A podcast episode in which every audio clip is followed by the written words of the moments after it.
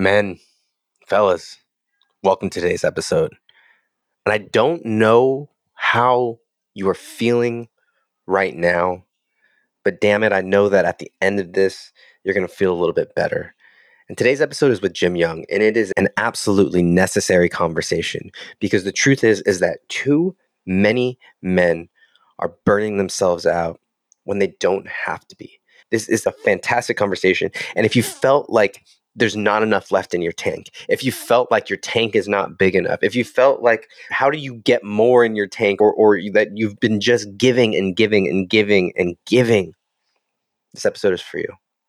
And I can't promise it's going to give you all of the answers. I can't promise that it's going to fix everything that you feel is off in your world. But I can tell you that it's going to help you to start put some of the pieces together. So without further ado, let's get into this conversation. This is Jim Young. Welcome to the Modern Masculinity Podcast, where we delve into the depths of what it means to be a man in today's world, and we explore the real life challenges and triumphs that you and I face every single day. My name is Hector Santiesteban, and I come with no answers, only questions for some of the most wise, insightful, and grounded men that I know. So get settled in. You're listening to Modern Masculinity. Jim, welcome to the Modern Masculinity Show. It is a pleasure to have you here. Hector, thank you so much for inviting me to be on the show. Great topic. I'm excited to dig into it. Yeah, I'm selfishly excited to dig into it because I know it's something that I've dealt with or it's a challenge you know both burnout and intimacy all of those things are so relevant for me but i'm curious for you you're a dad we didn't talk about before so i shouldn't assume but uh, you know in order to be a dad there's usually a significant other around somewhere you're a guy you're a business owner you have all these different roles what are you challenged with or struggling with right now as a man I love that question. I could probably go on for the whole show because if I'm being real, there's always struggles as you noted, I have kids, so therefore I have a partner. I, have an ex-wife who I had children with. I have a partner that I've been with for about two and a half years, and I got really challenged about a month ago, and it was actually something that had been simmering for a while of being in a relationship for honestly, I think the first time in my life where somebody was willing to show up for me fully and be there for everything and be willing to talk about any and everything that's going on in my life and has gone on in my life, the stuff that holds me back and trips me up. I got scared. I almost ended the relationship because I was like, I don't know if I know how to handle that. It is a different sense of vulnerability, right? Are you connected with Christopher Veal? Yeah, I know Christopher well. I've been on his show and done some collaboration with him. He's a great guy. So I love his concept. Someone else mentioned that they don't like the idea of the word vulnerable because it conveys some so they like transparent. But I think that with other people and in a setting like this, I think transparency could be more fitting. But with someone like that, with your partner, there is a real sense of vulnerability. With your kids, you know, with these people who are close to us, that there is a sense of vulnerability because you come on here and you share your story, and it's like, ah, you know, what does it really matter what some crazy guy in Southern California thinks about what you're doing? if your significant other, if your kids, if they all of a sudden feel some type of way, there's a closeness to that that I think a lot of guys aren't prepared for. Yeah, what I realized for myself recently in some deep conversations and reckoning with this situation I was going through with my partner, I get scared of like if I say this thing, it's not going to go well for me, it's not going to go well for them or the relationship. And so I just try to make it safe. I just try to keep the waters calm as much as possible. If we want to look at transparency versus vulnerability, transparency might be I'm going to tell you the truth, but I'm going to try and give you the version of it that feels a little bit more okay to everybody. Whereas vulnerable is I'm going to share and I have no idea how this is going to land. And then I'm going to deal with whatever comes up from that. Yeah. And I think part of the challenge too is there have been times where I've been too vulnerable and it didn't work out. So then all of a sudden you start to think, well, Pavlovian response, well, I'm not going to do that again. I think that's limiting in its own self is to take that approach and be scared of because it didn't work out. So I'm curious, how does a man navigate that intimacy? I think it's so scary for men to be willing to go to that place. So what do you say to some of those guys? Yeah, I think what we were just talking about around transparency, vulnerability, and there's other words we could throw into that mix, right? It's a pretty broad palette. I need to use all of those. Like, I'm not saying you shouldn't ever be transparent with the way we were talking about it. Sometimes that's the exact right way for me to be with somebody. And sometimes I'm called to be vulnerable. That's what's actually going to serve the situation. So I think the challenge with intimacy and something I've been exploring in depth for the last couple of years is that there is no silver bullet answer. There's no like, oh, just do this every time. There's an expression, I think it's Brene Brown who may be sourced from, is you know, not everybody's earned the right to hear your story. So sometimes I, I can tell my whole story. I can tell you all the vulnerable stuff of what was going on for me, what happened. I can tell you all that. And sometimes you haven't earned the right for that. I can't trust that I can share the deepest, darkest secrets or parts of me. And so maybe I'll go with the transparent version, or maybe I won't say anything at all. I can have some range. And perhaps I'm realizing too that I came into my marriage wanting to talk about everything and wanting to talk everything out. And that coincided with me losing a lot of the friendships, but a lot of those went away because they weren't at the same periods of my life and we weren't going through the same things. And, you know, COVID and pregnancies and everything. There's so much trauma going around that we bunkered down. And so my only outlet was my wife. And at a certain point, rather recently, I realized that I don't need to process that with her, though. I don't need to dump that unprocessed emotions on her. And so I was being too vulnerable. Now it's a dance, isn't it? Or it's a balance, perhaps. Yeah, what lit me up first when I started thinking about intimacy for guys was an article I read. I think it was four or five years ago in Harper's Bazaar, and it was on emotional gold diggers. And we hear about the gold digger, which is usually a woman who's after a, a, man for his money. And the inverse was what they were playing with in this article is men who are in a relationship with women just to get their emotional needs met. And it's the only place that they go with it, right? and I see you raising your hand. And I've done it too. It's so unsustainable for the relationship because that person's carrying their own emotional weight. And now they got to carry all of yours because they're the only person you talk to. So a lot of what's informed my work over the past several years is how do you build a network where you can have intimacy in a lot of different places so you get balance. Yeah. It's really having a network. It can't come from one place. And I think that that's where I was misguided. And I also didn't even realize that I was looking for all of this validation, all of this whatever. I was looking to the relationship to check all these boxes. And so there was this unawareness, uh, you know, but then even once I gained awareness, there was this conflict of, well, that's what I'm in a relationship for. It's kind of this wrestling of needs and stuff, but I don't know. I'm curious because I don't have any answers. So, so what's that whole thing been like for you? Yeah, I'm still figuring it out. I'm in my early 50s. I was married for about 15 years. I was divorced for about eight years before meeting my current partner. I'm still learning a ton. I actually just about half an hour ago got off a call with my monthly men's group. We meet for 90 minutes, and we were talking about the movie that's out right now called Stutz. It's with Jonah Hill, and he's interviewing his therapist. Talks a ton about male relationships and some of the dynamics. I'm always looking for new ways to understand where are my needs. Like, yeah, I need to get validation. I need to get some support. I need to just be able to say some stuff out loud sometimes, just get it off my chest. And where's the right place to take it? I mean, I've gotten better at it over time. Like, I know there are certain things that I should pre process with my therapist or my coach or my men's group before I dive right in with my partner. And then sometimes I really need to go to her first. I want to make sure I say this because this is something that I stepped in recently as I realized I was processing stuff in my relationship with my romantic partner and then not bringing it to her. When we had a conversation and she realized like you're talking about our relationship and problems that you're having or issues that you have, but then you're not coming to talk to me about those. So somebody else knows about this issue you have and I don't.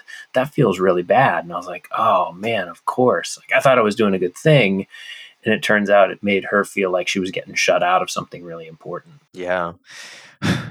Well, there's another notice to say that there are no prescriptions here on this show.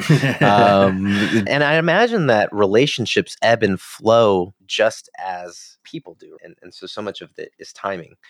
I've been fortunate enough over the last couple of months really dive into breath work as a way to get in touch with everything that I had been packing down for decades, right? And I liken it to like taking a sledgehammer to some clay and just beating it down and beating it down over and over again to harden it. But beneath that, There are some great moments of intimacy and there's some great ability for awareness and all these beautiful emotions, right? Which is kind of scary to guys though.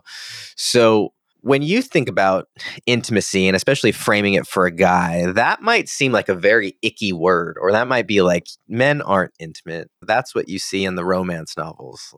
How do we begin to approach these things? And perhaps the practical aspect of just dealing with your emotions is the way, but how, how do you begin to take that journey towards intimacy?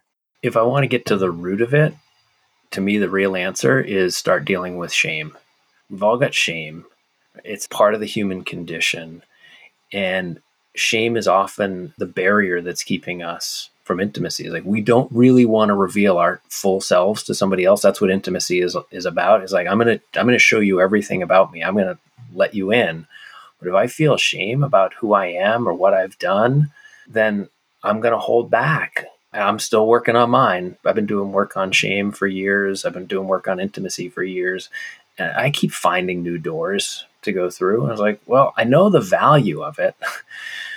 so I think for anybody who's listening, appreciating that intimacy has a huge gift for you that's worth overriding this fear that we have about shame of like i need some kind of connection with other people that makes me weak i'm shameful because i'm not man enough to just handle it on my own it's a bullshit storyline see what happens on the other side when you actually go through it how have you seen that show up because I'd imagine that shame by its nature is diverting of blame in the sense that someone's not going to go like, "Oh yeah, I've got a ton of shame." I'm full of shame in the sense that someone might, I don't know, say they have a bad back. They might just say very practically, "Oh, I've got a bulging disc."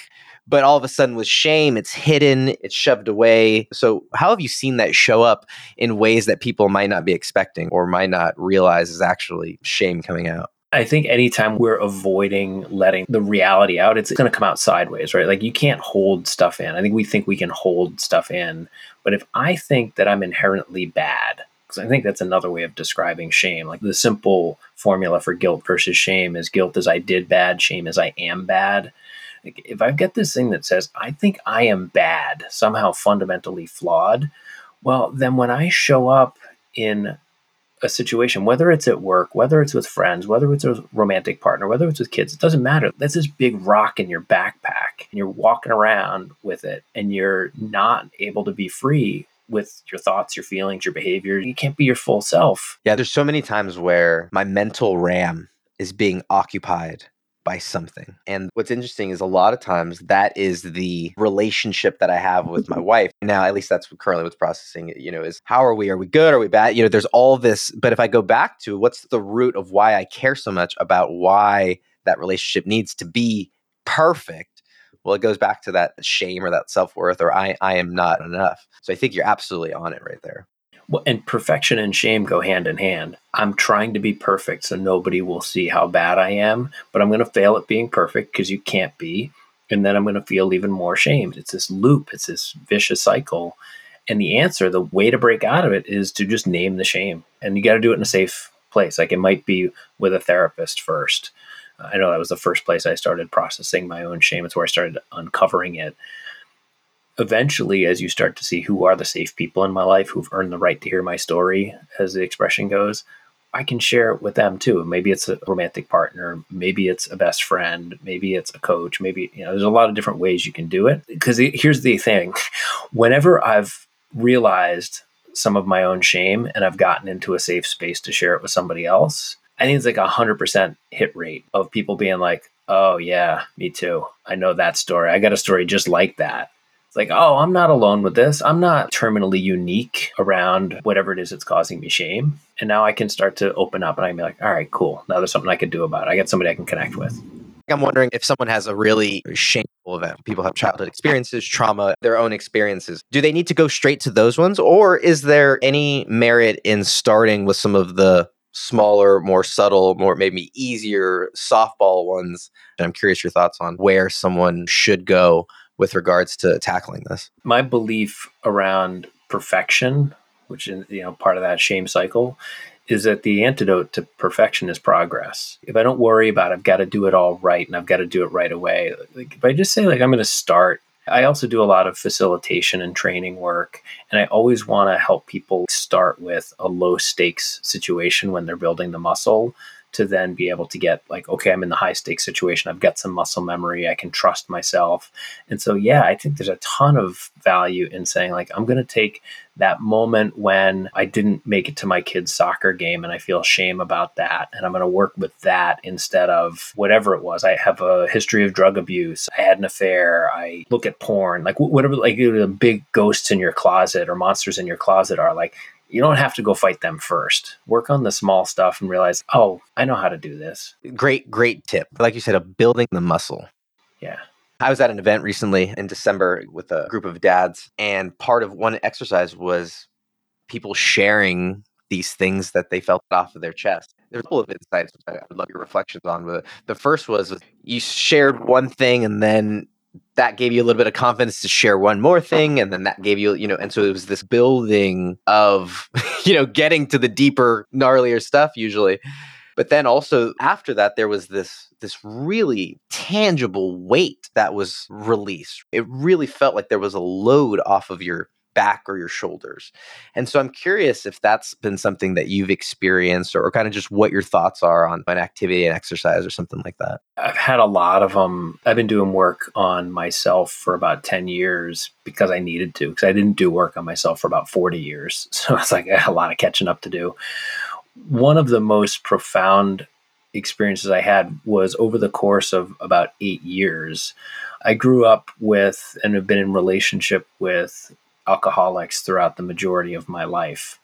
And I came to that realization about 10 years ago after a conversation with somebody, and they invited me to go to an Al Anon meeting, which is for people who aren't familiar with it, Al Anon's a 12 step program like AA, but it's for the friends and family members of people who are afflicted with the disease of alcoholism. And I started going to these meetings, and I had never seen anything like it before. These rooms where people shared this crazy, vulnerable stuff, and everybody else just sat around and listened and kind of nodded their heads. And somebody started breaking down in tears because they were sharing some really tough stuff. They would just hand them a tissue. Like nobody tried to fix anything, nobody judged anything. There was no talking about other people's stories. And I started to realize, like, oh, okay, I can start a little bit. And I didn't share much at first and then I did a little bit more and a little bit more. And then I started being really willing to share my story in this room because I, felt the safety of it. And I started working with a sponsor who I developed this one on one relationship with a guy for the first time in my life where I was talking about everything that was real and saying stuff I'd never said to another human before, let alone a guy. And I was like, oh, all right, this is possible so yeah, I had that experience. I've had it in some other places in my coaching training program, which was this remarkable experience in my improv training experience with a bunch of strangers, some really cool spaces where I could sense and I could see that there was a level of trust that over time I learned to trust. And then I would show up in a different way and I just got rewarded. And it was, like you said, that visceral feeling of having a weight lifted off your shoulders, walking out lighter than when you walked in. Yeah. It's so important, I think, for guys to be able to have those relationships where they can be in a safe enough space to give and receive those things. There's two other topics I want to get into, Jim. The first one is burnout. And I think that that's really big because I think so many guys don't even realize that they're dealing with that. And so I want to talk about that. But then also, you've recently talked about over the last several years getting involved with improv and how that's really made a big impact in your life. And so we're going to get into that right after this quick break. Hey guys, I want to thank you guys for listening. Today's episode is brought to you by Amplify Media. We are a small group of genius makers whose mission is to get your positive message out into the world. And so if you want to start a podcast, if you want to start creating content, if you want to get your message out there on the internet and you don't want to spend the time doing it, we can help you out. So if you need help, go to amplifymedia.com. That's A M P L A F Y media.com. Check the show notes for details and see how we might be able to help you. All right, thanks so much for being here and let's get back to the show.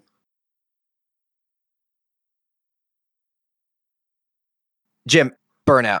It's a huge topic these days. It was kind of like a buzzword. It was pretty trendy for a while and it's still just as relevant. I just don't know if people are talking about it as much as they were because it's not as sexy or people have moved on to a new problem to highlight.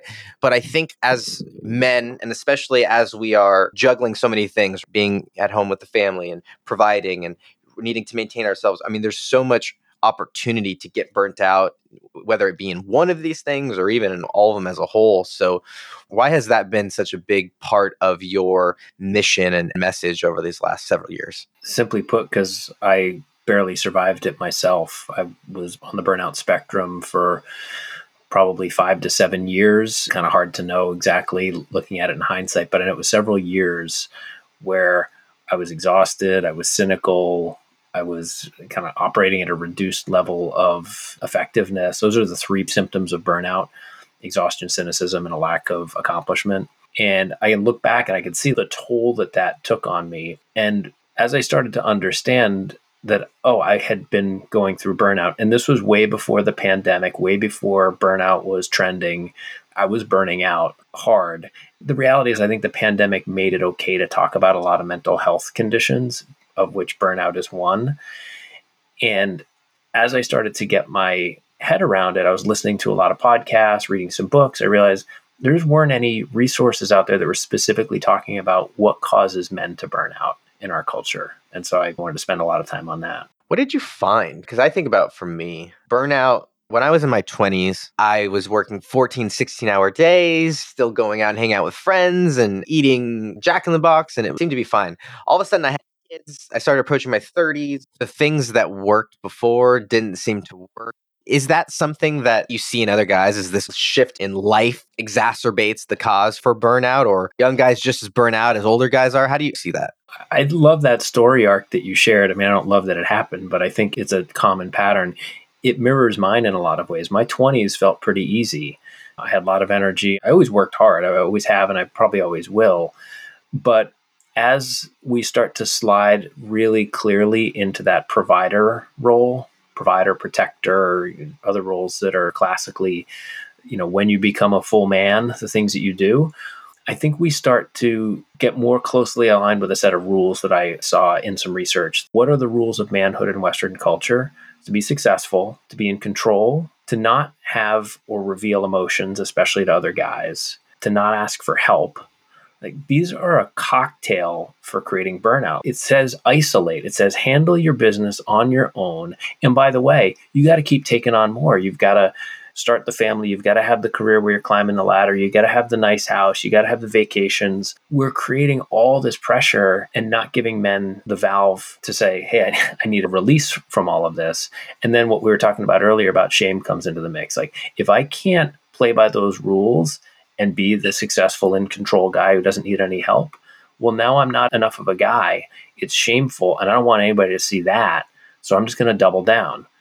And that's, I think, the recipe for getting into burnout for guys. I got to achieve and I can't let anybody know that I'm struggling. It just seems so backwards. Or did we get lost or has it always been that way? I'm just curious your thoughts. I don't know if it's always been that way. I haven't really gone back to look at kind of a historical example. There's a great book called The End of Burnout by Jonathan Malesic, where he does a pretty good historical view of burnout. I highly would recommend that book. And I'm trying to remember what some of the things he wrote in there, but burnout has been around for a long time. I think that it's kind of hockey sticked in the last maybe 50 years, in that we've got celebrity culture, we've got this always on mentality that has really started to show up. Back in the 50s, people worked hard, but then they went home and there wasn't all this same social pressure because you were trying to keep up with the Joneses maybe in your neighborhood because that's what you knew. Now we know about the Joneses everywhere. And so there's this constant comparison, and we can see so many different things to compare ourselves to that it's gotten to be much much steeper. Is that a correlation or is that something that you see connected is the comparison to other people and burnout? What is that? Yeah, I was looking for a term to kind of capture this when I was writing my book and I couldn't find one. So I called it social comparison shame. Like there's a lot of different versions of shame and I think that when I'm looking out at my social peer group and I'm comparing myself to them and I'm saying I came up short, that's where that shame comes in of like, oh man, my buddy got promoted to VP. He's driving the latest Tesla. He's got this kick ass house. And here I am, I'm still at a director level, or my car isn't like we're comparing ourselves and saying, I'm not good enough. That's almost impossible not to do on social media.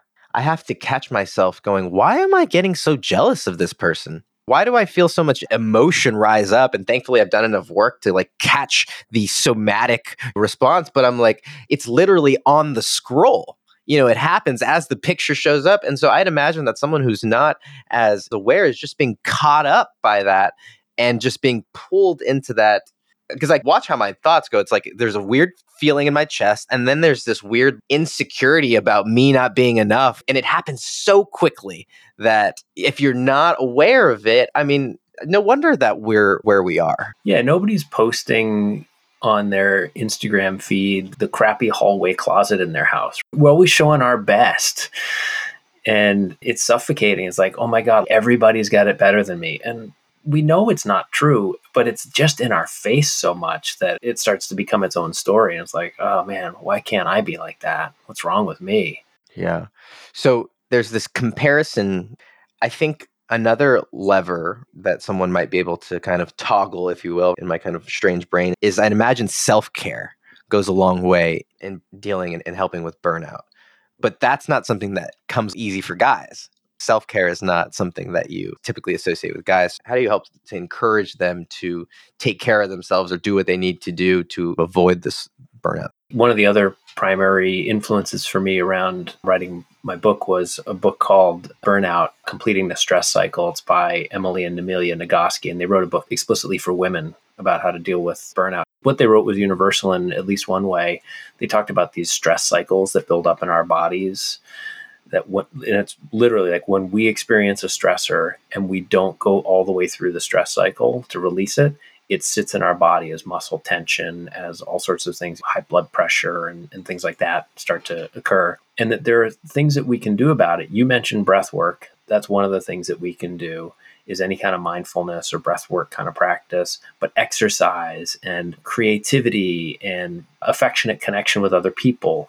So when I think about self care, I think a lot of it sounds unmanly to guys. It's like, oh, I don't need to go talk to somebody or I don't need to get a massage. I don't need to sit and meditate. It's like, okay, maybe that's what you believe. When the reality is, if you start to then flip the page and you look at the hard statistics around what's the highest suicide rate of any group, it's middle aged men. They're dying at four and a half times the number of women in terms of suicides in our country. You look at depression, addiction, divorce, all these things that start to happen for men at increasingly high rates, especially when they get to midlife. Like they've gutted through it maybe for 10 or 15 or 20 years. And then they're having health issues, they're having relationship issues, they're having suicidal ideation. Like it's this isn't even worth living. Okay, are we sure we don't want to do some self care? Are we sure we don't want to make that a full breadth thing and it's not just I go to the gym and I lift a, a shit ton of weights and I get strong, like great, do that. That's good for you. But do a lot of other stuff too. Because otherwise, you might end up one of those statistics. And that's not being a provider for anybody. Yeah. You mentioned having a space and a place to talk about these things. I too had, we call it a band and it's a group of four guys and we meet every two weeks and really like we don't have a lot of structure but we end up just talking about the realest stuff that's going on in our lives one of the guys today he just was sharing and i think in his sharing realized all the things he was going through. And I think that we understand it intuitively, but when you articulate it, you're able to put it into a perspective that all of a sudden kind of separates you from it. And then I think that gives you some permission to go, well, okay, I, this needs some space. We need some time. That was something that kind of emerged from us this morning. One of the other expressions I learned years ago that just helped me so much was that everybody is walking around carrying at least one secret that if you knew it, it would break your heart. We all go through hardship. We all have crises and trauma in our lives. And if we don't talk about it, we just carry it around. And making that bold move, that brave move to say, like, you know, I'm going to get together with three of my guys and I'm going to be the one who just starts talking about something that's real and I'm going to see what they can handle. And I'm watching people respond to that because, like, they've probably been craving it. So I said I facilitate groups a lot. And one of the things that I see in these groups is as soon as you make it safe enough and give guys a space to share about what's really going on in their lives, they crave it. They want that more than anything else. And they're like, oh my God, that was so great. Like, I can't believe that conversation that I just got to have with these other three guys or whatever it is. Yeah. And are you familiar with the book king, warrior, magician, lover. I think Yeah. that's the order that goes in. Yep. One of the things that they talk about in that book is the need for rituals and how our society has kind of lost rituals. And I believe it was in that chapter, or maybe I just kind of connected these. But I think that we get a lot of that when we're younger with sports teams or even classmates. There's a certain kind of brotherhood. I'd imagine certain people get it in the military and things like that. But then once you go off into quote unquote manhood, you have a family, all that community, all that brotherhood naturally goes away. Or at least, unless someone goes out and seeks it, unless someone goes out and looks for it, they're not going to get that kind of needed connection with other guys. And it's kind of scary, frankly, because it's such a simple thing that is so not in the ecosphere. Yeah, and I think one of the things we were talking about before, like, you know, has it gotten worse in modern times? And I think that's one of the factors in those communities where there's rituals and there's rites of passage, there's celebration, there's recognition of accomplishing something and having a certain status that's not about being above somebody else, it's about being a member of. And we have it in certain ways. I graduated high school, I graduated college, I'm one of. I think we lose a lot of that. And especially in a world where I'm spiritual, not religious. I used to follow some organized religion. Like so many people, it just wasn't serving me. It's fallen away. And the ritual that was there was interesting, right? It gave me these touchstones where I knew, like, okay, every Sunday or this season of the year, there's going to be this thing. And we don't have that in our lives. And we're just adrift to look around. And what we look around at is what? TikTok, Instagram. like, you know, it's not filling us. We're recording this right around the Lunar New Year, which used to be called, I guess, Chinese New Year. It's all this changing. It doesn't matter, but that's, that's neither here nor there. I just thought that was an interesting change. But I used to think, oh, Lunar New Year. I almost was saying, like, how silly. It's just, you know, poo pooing it, right? And now I'm starting to realize the wisdom in appreciating the cycles of the moon and appreciating all of these cycles because they create those rituals and habits. And I think there is some value to whatever that is. Yeah, I think what that raises for me is our separation. We've become so in this age of technology, which we're blessed to be able to meet each other from across the country and have a conversation and share it with people all over the world one of the things that we've lost in this, I'm going to call it an obsession with technology, is the connection that we have to the earth, to nature, to universal rhythms and patterns. They're there. you know, we might think, oh, Lunar New Year, like, oh, yeah, whatever. Why don't we have our calendar around that? It's not practical. Like, it doesn't make sense. Well, there's a lot of wisdom. What I've been coming to realize over time is this came up for me recently. I was reading something talking about trees. We've learned so much about trees. We thought they stood on their own and they competed for light. What they actually do is support each other. Their root systems are intertwined, they make space for each other to grow. That's how we are too. But we get scared or, or something and we start to think we're separate. And if we connect with nature, the answers are almost always right in nature. I would watch stand up comics because I was giving sales training seminars for six, seven, eight hours. And I realized that the way to get through that for everybody was to turn it into as much of uh, a stand up comedy routine as possible. But I'm curious about improv and how that's helped with burnout and maybe you could brush it with the the lens of how a man might be able to integrate some of these aspects that you're learning and utilizing in a space like that i got into improv seven and a half years ago i was in the midst of burnout I was kind of getting into the final stages of it. And I took an improv workshop, an all day class, because my kids had been doing it as an after school activity. I thought that looks kind of fun. And it turned out that I loved it. And I've been doing it ever since. I've trained hundreds of thousands of hours at this point. I perform in shows on a monthly basis. It's one of the joys of my life. And that's actually one of the things. So, to your point about brushing it with, like, how does this apply to men? I think the word joy doesn't get enough credit for men it's got this feminine feel to it, joy. And we want joy. And we want to be able to access that. Well, one of the ways we can is to be connected with other people and do things that we're excited about. What improv did for me is it gave me a space. And just to draw the distinction, improv and stand up are really different. Stand up is I'm standing here, me on an island with a microphone, I'm trying to make a bunch of you laugh improv is a group activity where we're discovering something that's funny that we don't know. Like I didn't write any lines like a stand up did. We're just playing with relationships and situations to see what's funny and what's interesting. That instruction or that invitation to me of be in relationship with people and see what's joyful about it was like, oh, I've never thought of it that way. And of course, I had a lot of fun with my buddies in college. We would just sit around and riff and joke. But something about having the intention of saying, like, I'm going to accept what you're doing as enough and right. There's no perfection. We're co creating something together. And I don't need to be the star. There's a tenet in improv that says, make your scene partner look great. And that's one of the rules to follow. Well, if everybody's job is to make their scene partner look great, it's not about us. It's about contributing to something bigger than us. And that's one of the things that's really helped me break that silo of isolation and perfectionism that for me as a guy, I bought into as a way to be successful. Yeah.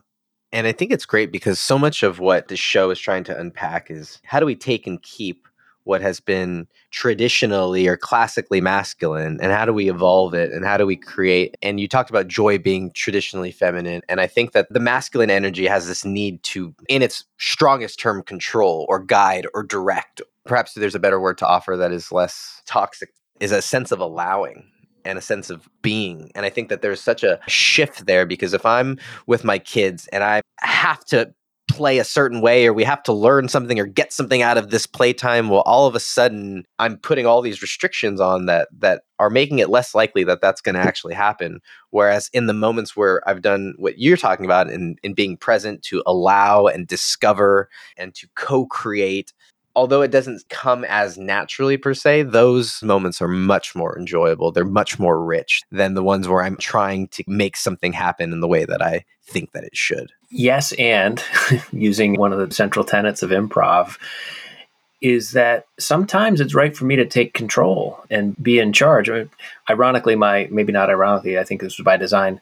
My improv troupe, our name is not in charge. It's this wonderful place where nobody has to be in charge but there are times when I need to take charge of that scene. Somebody needs to step out and have a strong offer to get things going.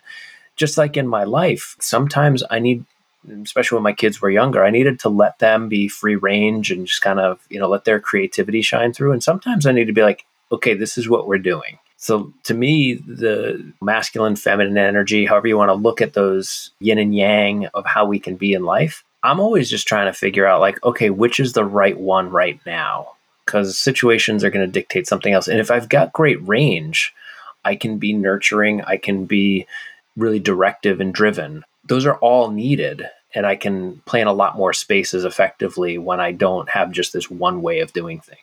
Yes right? I think that improv, generally speaking, that mindset of what and who do I need to be in this moment? Here's my masculinity coming in to accomplish this goal or whatever, but who do I need to be in this moment? It could just stop there. Yeah, right. Exactly. Yeah, I can allow this to unfold. I can also push the action forward. It's a lot about acceptance, and I love that. It lets everybody bring their gifts to the table at the appropriate time. Such a great conversation. And it's interesting how, if you were to look at the three topics of today, you know, intimacy, burnout, and improv, like, well, how does that connect? I think there is a really important through line between those, which is if there's a guy out there who is able to be in flow, who's able to be accepting of their situation, I imagine that burnout is going to be a lot farther away burnout is going to be something that they're going to have to worry about less. And also, the intimacy part is more available to them. All of those things can really allow for a more rich, fruitful life. So, yeah, great stuff there. Yeah, I love that you use the word flow. I think it's a great way of capturing it. When we're in flow is probably when we're not grasping too much. There's a great analogy of, again, I go back to nature of water. If you want to hold water, you don't go grabbing at it. it's going to run through your fingers real fast. If you can just hold it, cup your hands, sometimes that's exactly the posture we need. And sometimes it's not. So much of this is like, how can I flow with the situation? How can I recognize what to bring online? When do I step back? When do I step forward? That can sound hard. And to me, it's like, well, what I tried for 40 years plus was harder, trying to know the answer all the time and force the issue. It's scary and interesting. So there's growth on the other side. Yeah. So cool. I know there's a book, there's also a podcast coming out, but before I have you chat about that, I have one last question for you, Jim. And that is what does modern masculinity mean to you? it's the journey that I'm really most interested in, I think, which is why I was so excited when you asked me to come on the show. Modern masculinity to me is a lot about what we were just talking about that range, that ability to accept all the parts of ourselves, including the shadow, including the stuff that we're ashamed of, and bringing that into the conversation so it's not leaking out sideways.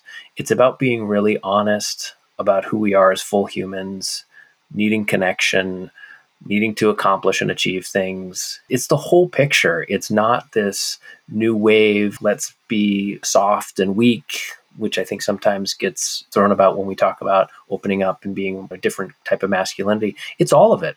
My partner really appreciates when I'm strong and bold and direct, and she also appreciates when I sit and listen to her really well and I can be with the feelings that she's got and share mine. So I think it's really expansive, which maybe is a, a teaser into the book. Yeah. Range. I love the idea of range. It's so important for guys today. Tell us about the book. Also, uh, anywhere else that people can go and get connected with you and find out more. Yeah, thanks. The book's called Expansive Intimacy How Tough Guys Defeat Burnout. And you can find that on my website, thecenteredcoach.com. You'll find it on Amazon. There's a page on my website, thecenteredcoach.com slash book, where you can download the intro. You can find some other resources. And coming online in probably April of 2023 is a podcast by the same name, the Expansive Intimacy Podcast with Jim Young. Really excited to take that conversation and bring it out into the public sphere so more people are in it. Yeah, I love it. Well, guys, go get the book, subscribe, and follow the show when it comes out. And I appreciate you guys always being part of the Modern Masculinity family. We'll see you guys on the next one. Later, y'all.